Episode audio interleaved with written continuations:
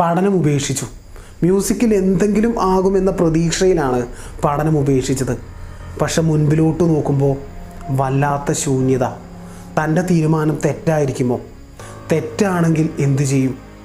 Government ജോലി ഉപേക്ഷിച്ചിട്ട് മ്യൂസിക്കിൽ എന്തെങ്കിലും ഒന്നായി തീരും എന്ന് ചിന്തിച്ചിട്ട് മ്യൂസിക്കിലേക്ക് വന്ന ആർ കെ ശേഖർ എന്ന മ്യൂസിക് കമ്പോസറിന്റെ മകനാണ് താൻ. പക്ഷെ അദ്ദേഹം വഴിയിൽ തോറ്റുപോയി. അദ്ദേഹത്തിന്റെ അതേ ഗതി തന്നെ ആയിരിക്കുമോ തനിക്കും. അഥവാ മ്യൂസിക് തോറ്റുപോയാൽ തന്റെ കുടുംബത്തെയും കൊണ്ട് പട്ടിണി കിടക്കാനൊന്നും കഴിയില്ലല്ലോ. തനിക്കൊരു കുടുംബമുണ്ട്. അതുകൊണ്ട് അയാൾ ഡ്രൈവിംഗ് പഠിക്കുന്നു. അന്ന് ജീവിതമാർഗം എന്ന നിലയ്ക്ക് കൂടി ഡ്രൈവിംഗ് പഠിച്ച ആ മനുഷ്യനെ അദ്ദേഹം പോലും പ്രതീക്ഷിക്കാത്ത അവസ്ഥയിലേക്ക് കാലം എത്തിച്ചിരിക്കുന്നു. ഇന്ന് കോടിക്കണക്കിന് രൂപയുമായി അദ്ദേഹത്തെ ആളുകൾ കാത്തു നിൽക്കുന്നു.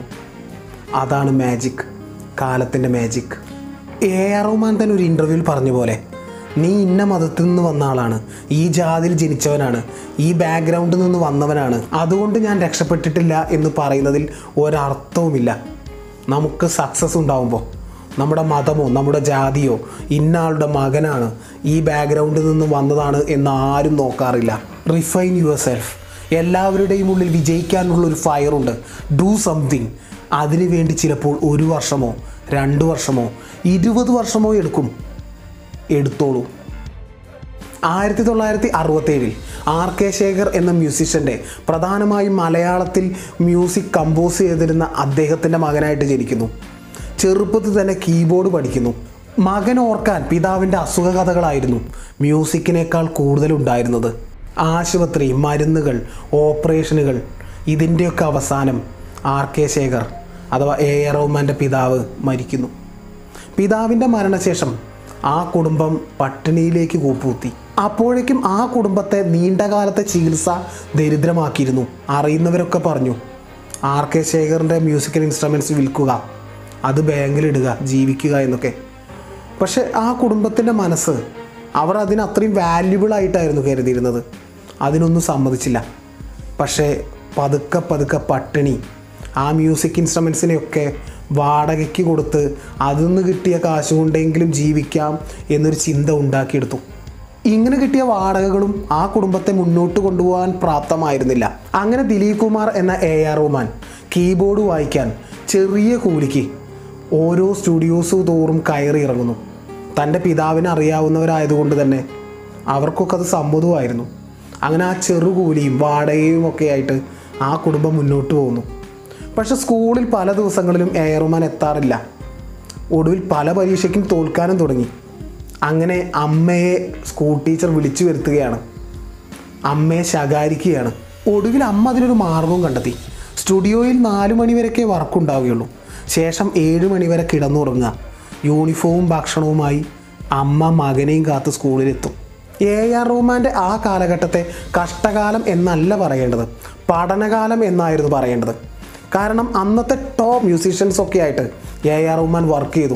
പിൻകാല എ ആർ റഹ്മാൻ സൃഷ്ടിക്കുന്നതിൽ ആ കാലത്തിനുള്ള പങ്ക് ചെറുതല്ല. പതുക്കെ പതുക്കെ ശ്രദ്ധ മുഴുവൻ മ്യൂസിക്കിലോട്ട് പോകാൻ തുടങ്ങി.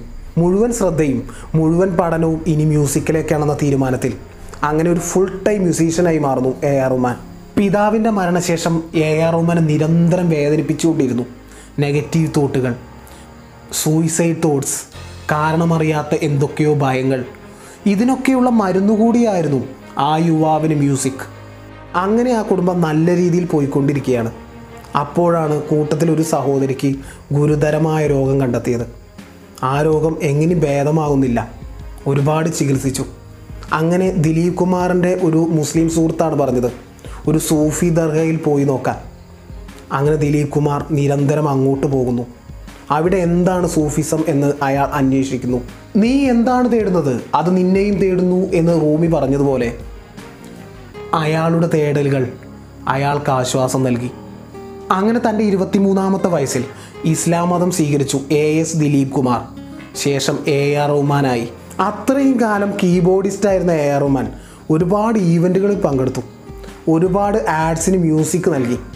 ആ മ്യൂസിക്കിൽ എന്തോ ഒരു പുതുമയുണ്ടെന്ന് ചിന്തിച്ച ഡയറക്ടർ മണിരത്നം തന്റെ റോജ എന്ന സിനിമയിലേക്ക് ആയിരത്തി തൊള്ളായിരത്തി തൊണ്ണൂറ്റി രണ്ടിൽ അവസരം കൊടുക്കുന്നു. റോജയിലെ പാട്ടുകളെല്ലാം യുവഹൃദയങ്ങളിലേക്ക് തുളച്ചു കയറി. പിന്നീട് മലയാളത്തിലെ യോധ എന്ന സിനിമ.